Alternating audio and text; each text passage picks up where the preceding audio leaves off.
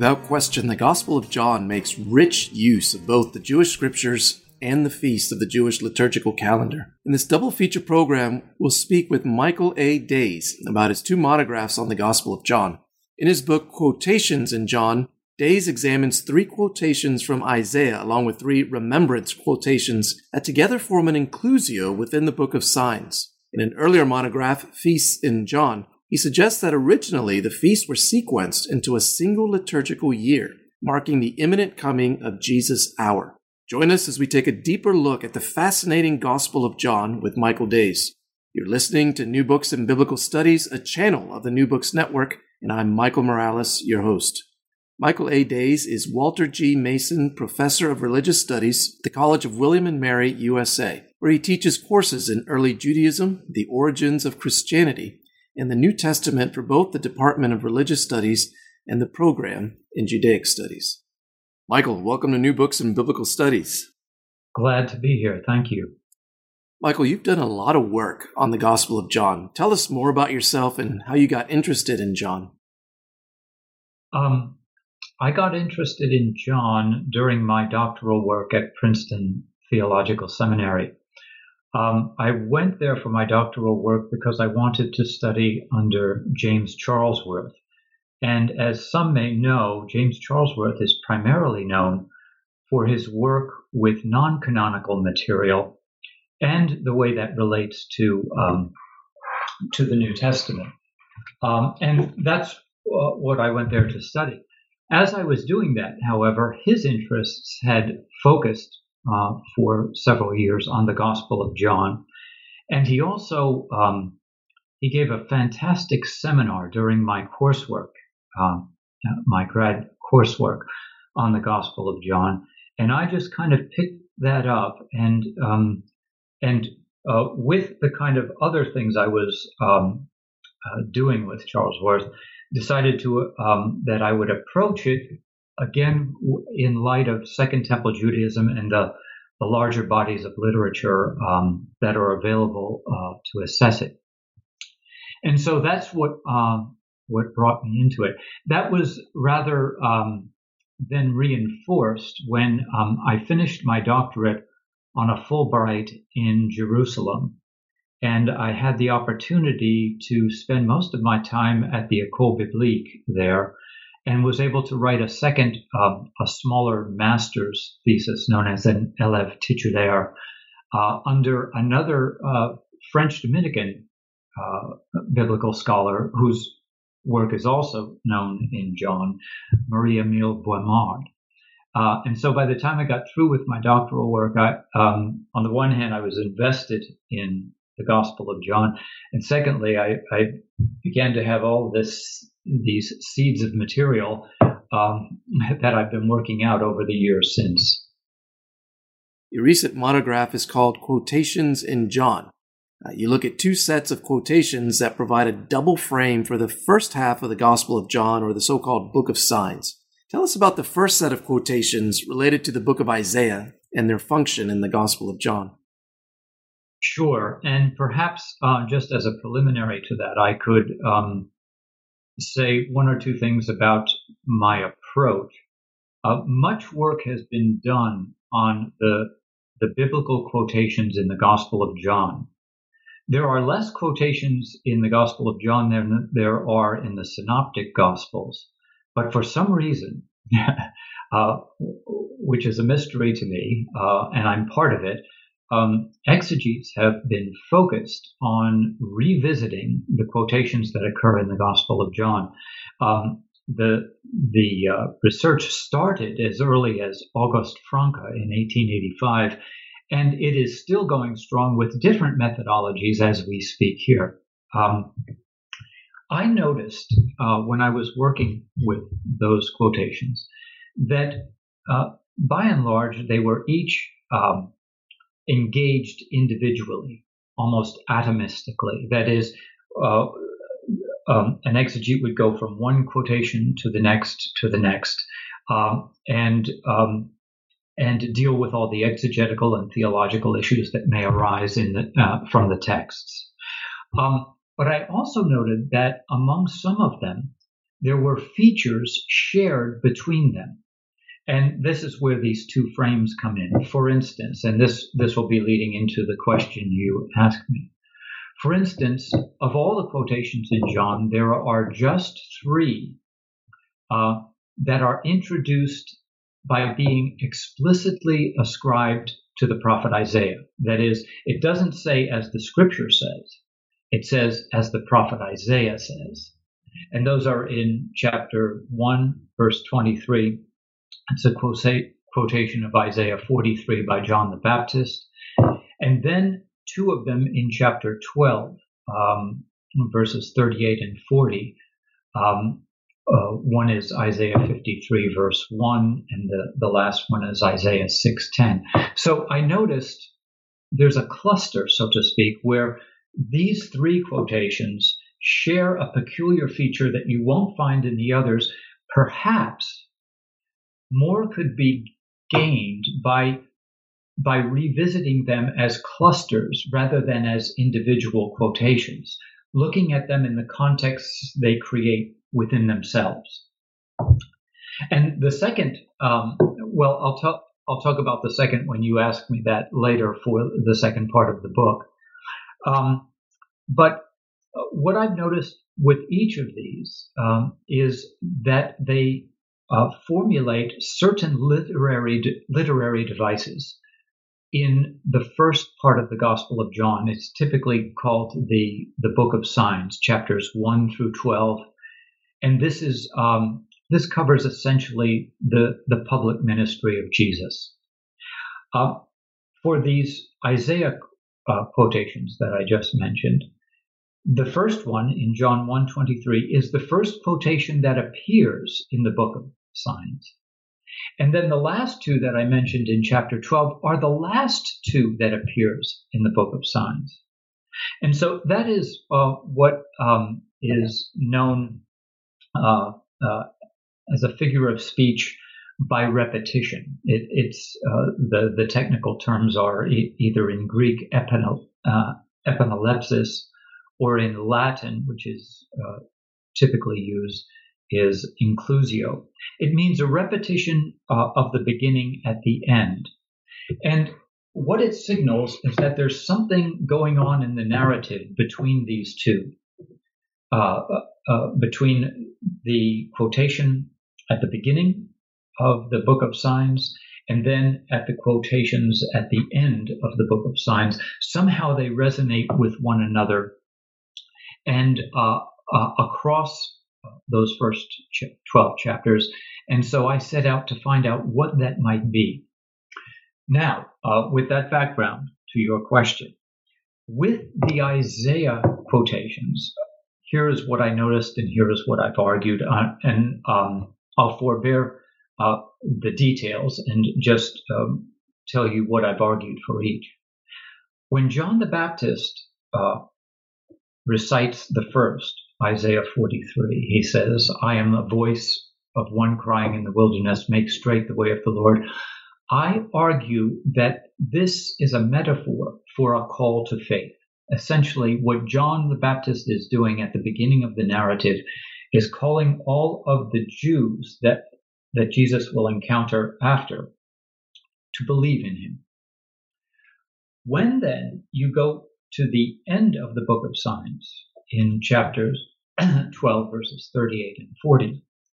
The first thing you have at the end of all of this is a wholesale rejection of Jesus by the Jews, followed by this second quotation of Isaiah, Isaiah 53, verse 1. And here is where Isaiah says to the Lord uh, in, a, in a rhetorical question Lord, who has believed our report? And to whom has the arm of the Lord been revealed?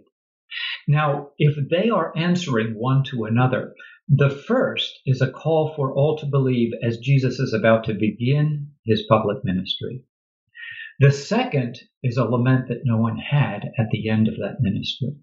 And then the third, in Isaiah 6:10, um, there's a lot of exegetical issues to deal with that because it's very anomalous when compared to the biblical versions, the biblical renderings. But it opens up in John by saying, uh, he has blinded their eyes and hardened their hearts, lest they see with their eyes, discern with their hearts, turn, and I should heal them. And um, I argue, along with others, that the he in question, the one doing the blinding and the one doing the hardening, is in fact the ruler of this world, uh, the, a term used for the devil in the Gospel of John. And so, if you take all of these three together, uh, the story that's being told in this epanalepsis or ep- or inclusio is first John the Baptist calls all to believe. By the end of Jesus' public ministry, Isaiah laments no one had, and then uh, the pre-incarnate Jesus, who's speaking in the Isaiah quotation uh, of Isaiah 6, he tells Isaiah, here's the reason. It's because the ruler of this world has blinded eyes and hardened hearts, so they could not receive the message and, um, that Jesus has made during his public ministry, um, uh, along with the signs that came with it. So, to to answer your question, then I'm looking at the the Isaianic quotations as an inclusio that tells that story in the first part of the Gospel of John. The second or inner frame of quotations you refer to as the remembrance frame. Tell us about these quotations. Yes. Um, I call them the remembrance quotations because uh, here's the peculiar feature among these. The pecu- peculiar feature with the others was that they were explicitly ascribed to Isaiah. With these, all of them are in some way um, noted as having later been remembered by the disciples. And so I call them the remembrance quotations because the peculiar feature these three share uh, is that they are all said, and no, no other quotations in John are said to do this. These are all said to have at a later date been remembered by the disciples of Jesus. Now, interesting about these is that the first one that appears is the second one that comes in the book of signs in John 2:17. Uh, it's a quotation of Psalm 69:10, uh, which I'll get to in a second. The last two of these, and there's three of them, are the second uh, are, are the second last two in the book of signs. They come, they're tucked right before the Isaianic quotations that we just talked about. And so they too form another epanalepsis or inclusio between, in this case, between chapters 2 and 12. And this inclusio is tucked immediately within the inclusio formed by the uh, Isaiah quotations.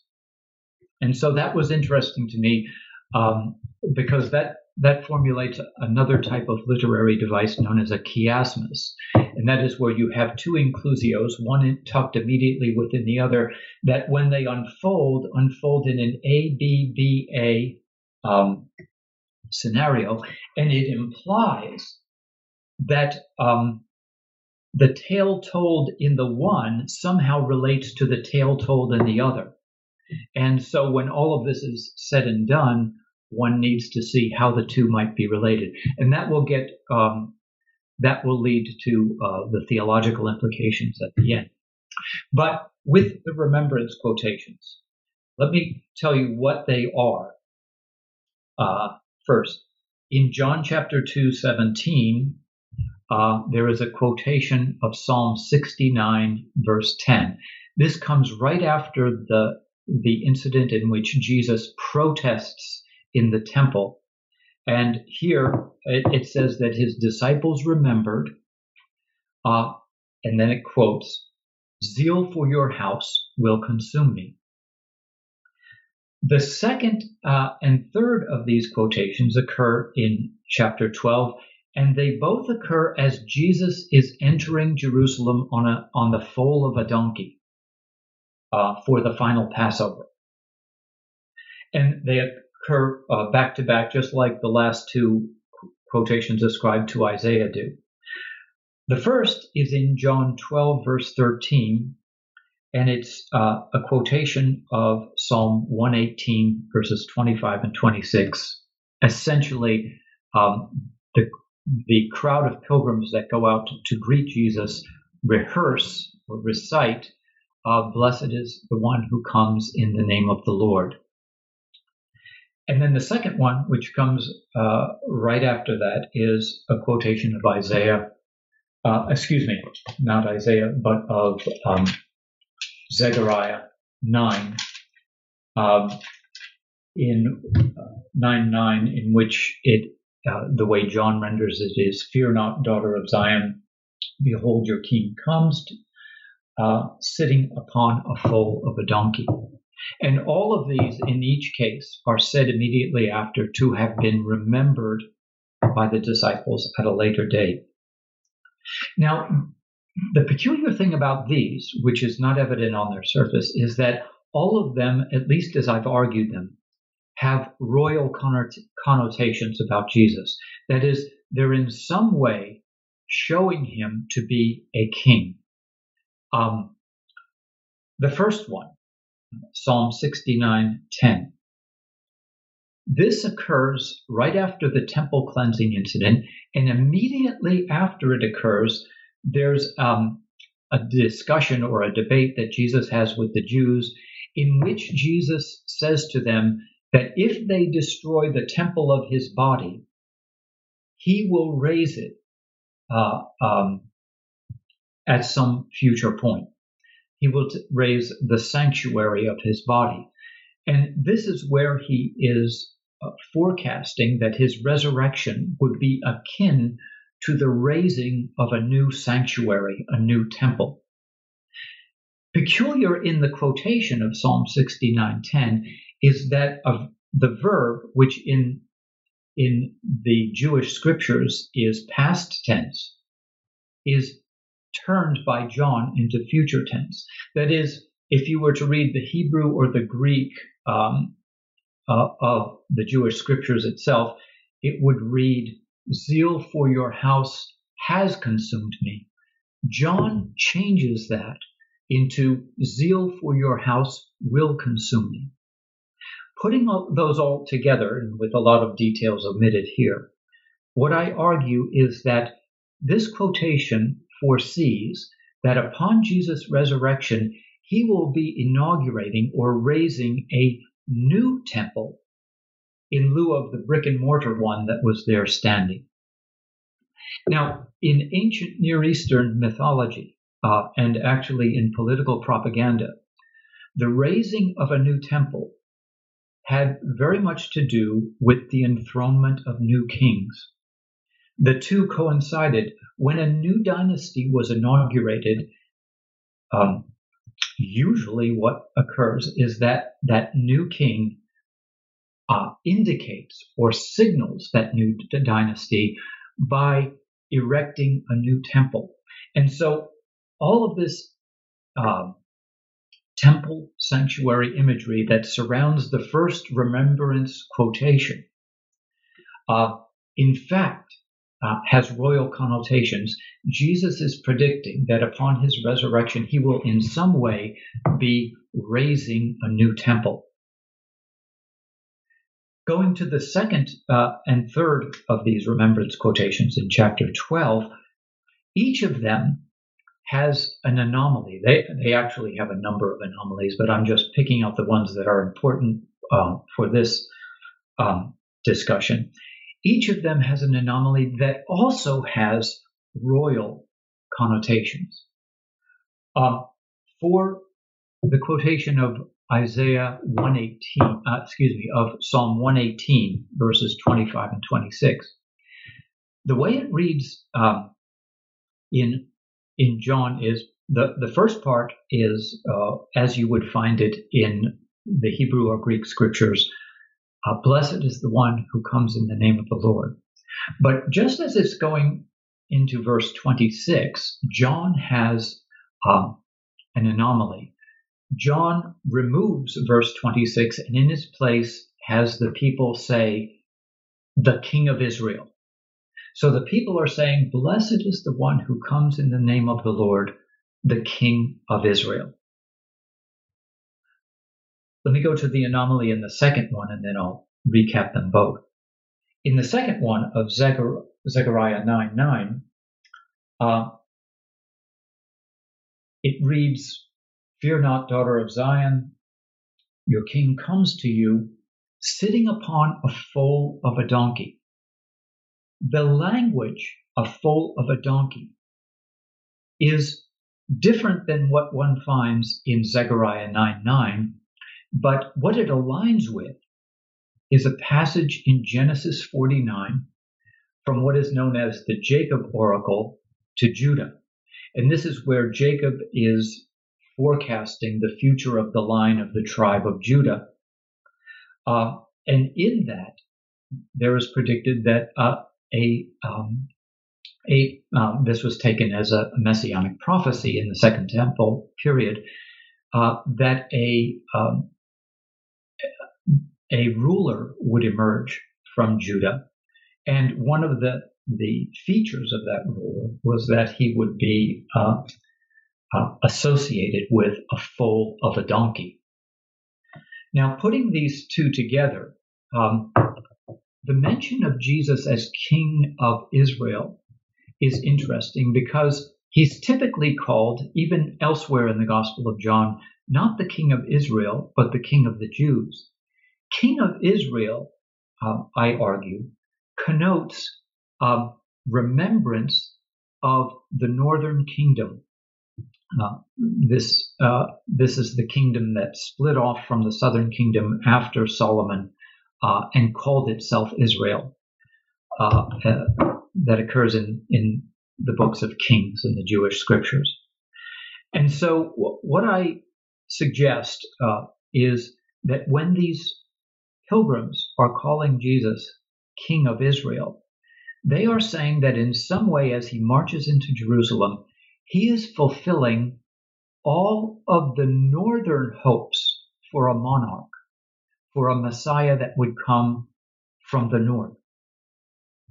As far as a foal of a donkey in the second quotation, that is coming from an oracle that prophesies a ruler to come from the tribe of Judah, which represents the southern kingdom of the split.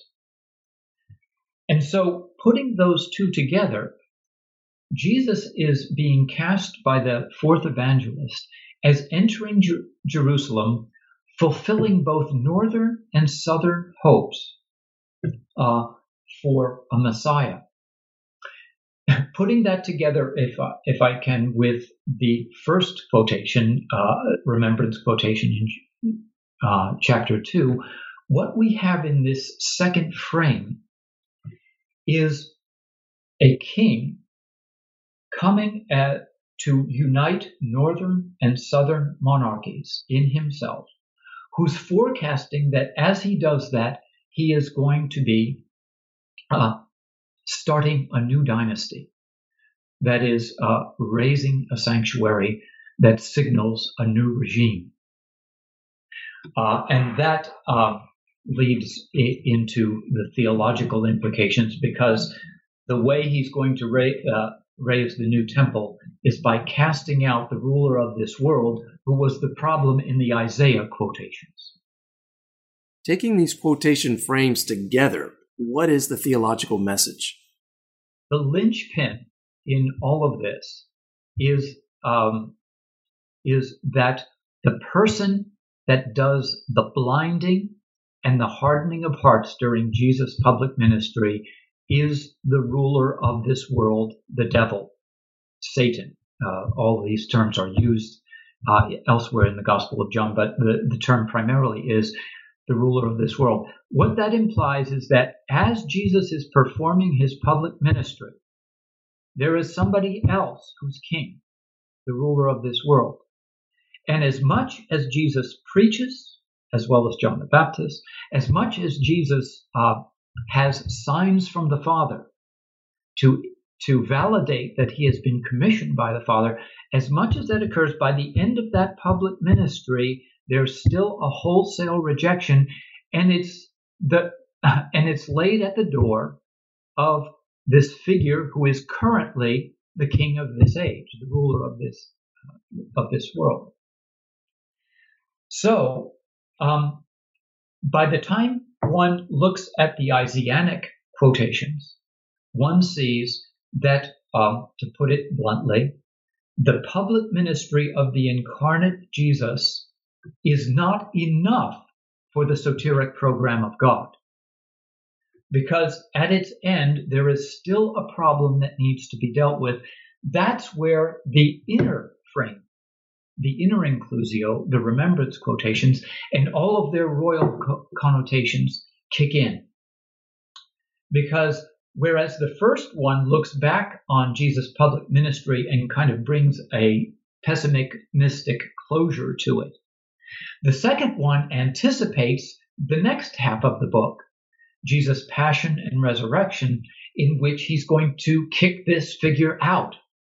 He's going to cast out uh, the the ruler of this world and establishes himself as king of a united monarchy uh, that is going to inaugurate uh, or raise a new sanctuary uh, to signal uh, his uh, his uh, new dynasty.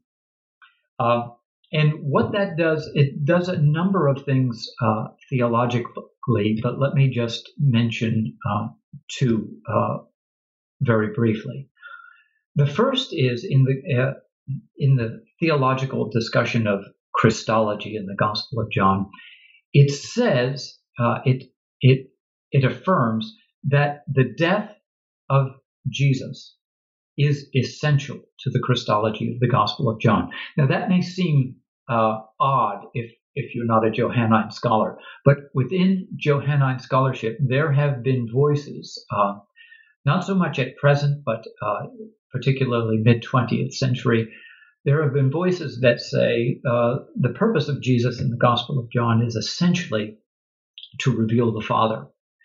Uh, and he either does that by the time of his, his public ministry ends, or he does that on the cross as well, so that anything Jesus does that is um, uh, that is commissioned from the Father has to do with him revealing God to humanity um, the cross is not essential. That's just the way to get Jesus back to the Father, the way to get him home. It doesn't play a large role. This, um, looking at the uh, implications of these two inclusios, this sides with those who say otherwise, that in fact the cross in the Gospel of John is necessary because if it were only up to Jesus' public ministry, there would be failure. He has to cast out the ruler of this world. And that occurs with the cross. So there is a need for the soteric death of Jesus in the Gospel of John. It also suggests another aspect, and I'll just uh, end with this one. It also suggests that part of that, the the uh, the effect of that death is not necessarily expiatory. Now, I'm not denying that that's uh, that that's the case. That is, there's a part of what Jesus does on the cross that dies for sin and dies to um, to protect his people from God's judgment. But what this is saying is that there's also there's also an aspect of Jesus' um, crucifixion, that of his passion and death, that is what would be called apotropaic. Apotropaic means it's meant to ward off evil. And here we have Jesus dying in order to get rid of the evil uh, of the ruler of this world that has otherwise been blinding mind, uh, eyes and hardening hearts. Um, so it has, uh, it reinforces a Christology that says Jesus' death is necessary for salvation, and also that that salvation involves as much uh, the the issue of warding off evil as it does um, dying for sin. Michael, you also wrote an earlier monograph on the Gospel of John called Feasts in John, related to the role of Israel's feasts. Do they play a major role in the Gospel? Yes, the um, there are six Jewish festivals in the narrative of the Gospel of John, and they uh, they play several important roles. I'll just mention the two that are uh, uh, most known. One is um, they furnish imagery and themes uh, that are then assimilated into the theology of the Gospel of John. Um, premier among these is the festivals of Passover that occur. There are three of them that occur um, in the Gospel of John. Uh, one in chapter 2, one in chapter 6, and then from chapter 12 to the end is Passover. Um, the festival of Passover has a commemorative aspect. It's um, and uh, that aspect is to remember uh, the the liberation out of bondage that occurs in the story of the Israelites um, under the control of the Egyptians. One finds in Exodus, and so the entire festival of Passover is uh, replete with this uh, imagery of people in bondage that need to be freed. And inasmuch as that can be applied to Jesus and what he is doing in his commission from the Father, it then brings that theological dimension uh, into uh, into uh, John's purview. That is part of what Jesus is doing is uh, uh, delivering people that are otherwise in bondage uh, into into freedom to worship God in the presence of God. And by the way, just tying into what we were just talking about, the Passover uh, sacrifice is an apotropaic, not an expiatory sacrifice. And so all of that imagery of Jesus as the Lamb of God um, uh, is Jesus' death as warding off evil. In this case, warding off the judgment of God that would be coming um, uh, otherwise. So one one aspect of the the festivals in the Gospel of John uh, is to furnish imagery um, that can then be assimilated to have theological implications, particularly about the figure of Jesus. And there are other festivals with other images um, uh, that that um, enrich this. Um, and just to mention a quick one, if you look at the second half of what's what's known as the Agnus Dei. Uh, Behold the Lamb of God who takes away the sins of the world. Lamb of God likely uh, speaks of Jesus as a Passover lamb, but not takes away the sins of the world. Uh, Passover lambs do not take away sins of the world. That's done by goats uh, during Yom Kippur. And what the Agnus Dei is, is actually a, a festal combination.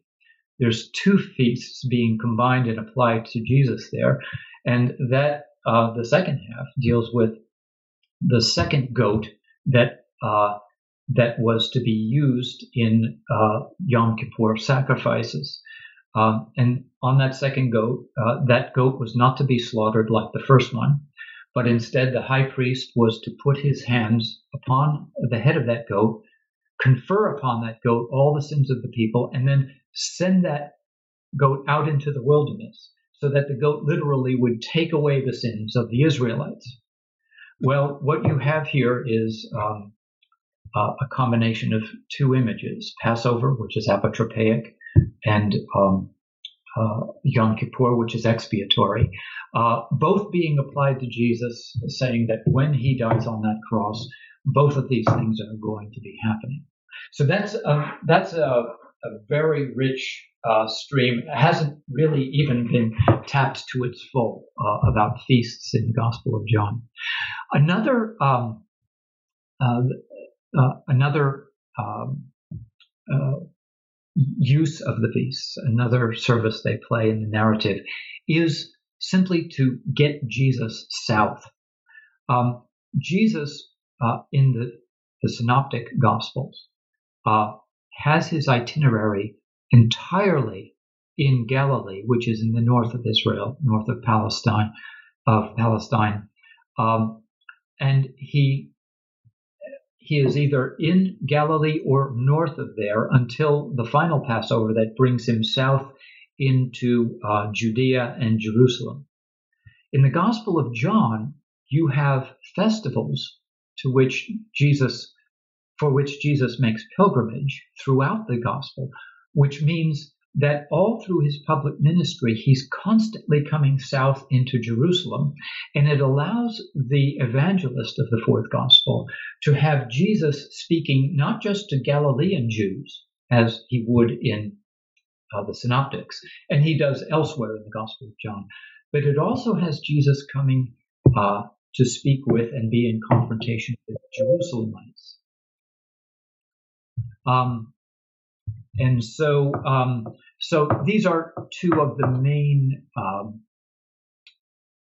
uh, ways in which festivals have been seen to be significant uh, in the Gospel of John. How do these feasts relate to the motif of Jesus' approaching hour in John?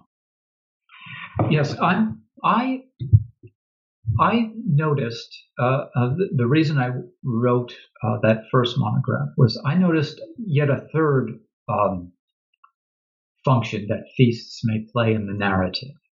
Um, and actually, I'll, I'll, explain it now in terms that I found out after I published the book, and I wish that I had used in the book.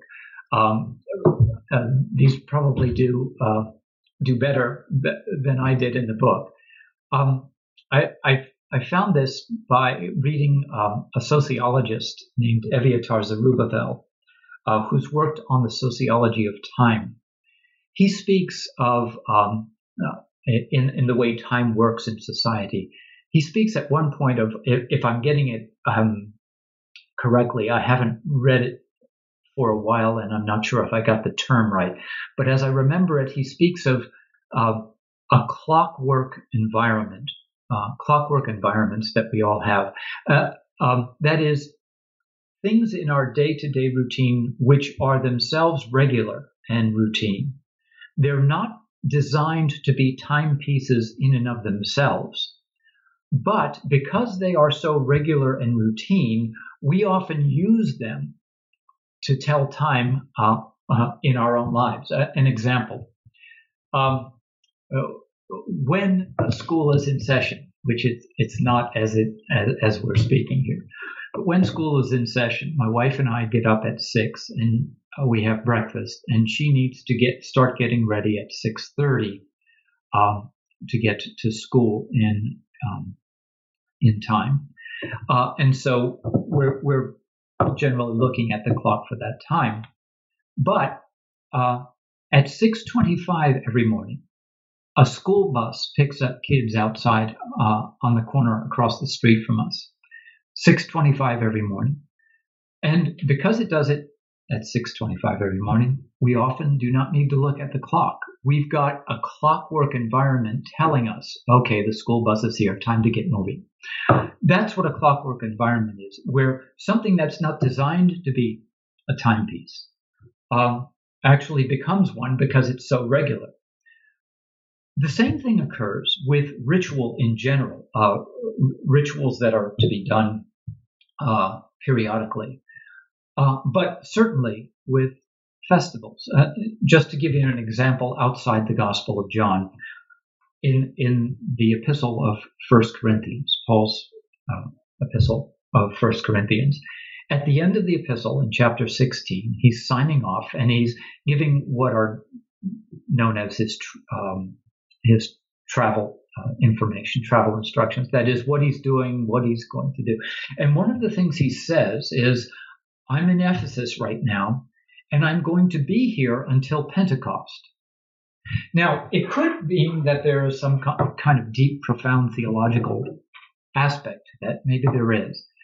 But actually, it's it's just Paul saying uh, a, a, way of Paul saying, "I'm going to be here till May or June," um, uh, and uh, but for a person who thinks liturgically, they're thinking, okay, what's the festival that occurs then?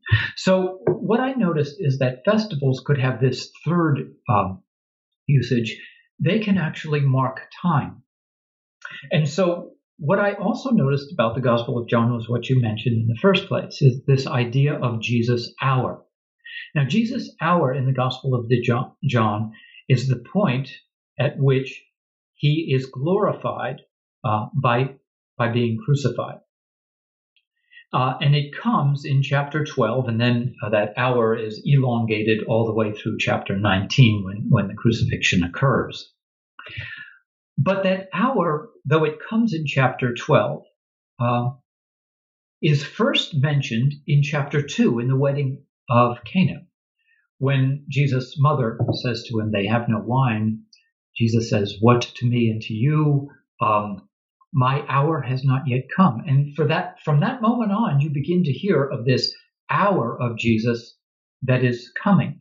And all through the narrative, up until chapter 12, you get references to this hour as if it's so near, it's it's essentially here. Uh, thing uh, language uh, where Jesus would say, "The hour is coming, and now is when the Son of Man," etc. Um, and so Putting these two together, I noticed that there's a way in which these six festivals in the Gospel of John have a third, um, this third service of actually marking time from the beginning of Jesus' public ministry to the end, showing us how much more imminent his glorification through death is is um, appearing in the narrative. And that's essentially what I argue for um, in, in that first monograph. So, Michael, what's next on the horizon for you in terms of projects? Are you doing any further work in John? Um, I've got a lot of tributaries uh, from my work on John that will keep me uh, in Johannine studies for a good uh, for a good time further. And just to mention two, uh, a colleague and I uh, co-organized a um, a conference between the College of William and Mary, particularly its program in Judaic Studies, with the University of uh, Naples, L'Orientale, uh, on the reception of Jewish scripture in early Judaism and early Christianity. And there uh, we have contributions of scholars from uh, on the reception of Jewish scriptures in Second Temple Judaism, Rabbinic Judaism, New Testament, patristic period, all the way into the medieval period. And my contribution there is on the the scriptures in the Gospel of John. So I'm uh, I'm still working on those themes there. Also, um, I have been involved with the, the uh, Catholic Biblical Association's task force on uh, the use of the Old Testament in John. And with a colleague, Gregory Glazov, we are now um, editing um, the, the, contributions that have been made to that over the years. Um, and so uh, my work in John uh, will continue along those lines as well. But I have two other avenues now that I'm uh, pursuing. Uh, one is actually um, the line of research from which a lot of this other material in John has emerged. While doing the um, doing research on the Gospel of John, I've had a kind of parallel track of research on ritual uh, in Second Temple Judaism, particularly um, uh, ritual as, as, it appears in the Dead Sea Scrolls uh, um, and the Khirbet Qumran um, um, manuscripts. Um, this was sparked a lot by, uh, as it has with a lot of scholars, by the work of Catherine Bell on ritual.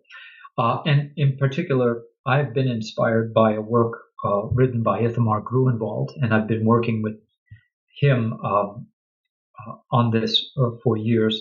He, uh, well, not on the book, but I've been working on the, the issue. But the book he wrote in 2003 was Rituals and Ritual Theory in Ancient Israel where he posits his own theory on ritual and applies it um, to Bible, Mishnah, Second Temple period uh, uh, Judaism. And so I'm going to be, uh, I'm now turning my research uh, back to those areas, and I'm particularly interested on the broader use of uh, festal uh, ritual in second in the Second Temple period. Um, and then last, um, I have been very interested uh, in uh, the origins of Christianity, particularly the first decades um, uh, after the crucifixion of Jesus. Um, and I have been uh, waiting to get through these uh, Gospel of John monographs so that I could turn my attention to them. And um, so right now I'm speaking with uh, Oxford University Press about a, a monograph that will deal with those early years. In short, uh, when you look at the, the caric- caricaturization of the early followers of Jesus in the Acts of the Apostles, uh, it, two things appear that one is that they uh, began in Jerusalem. The other is that they looked very much like uh, the Jewish group known as Essenes. Um, I think there are other ways to explain those, and so I'm looking forward to exploring that uh, more um, uh, in my future research. Michael, great to spend time with you. Thank you for being with us. Thank you very much. Right, friends, you've been listening to New Books in Biblical Studies, a channel of the New Books Network. Until next time, goodbye.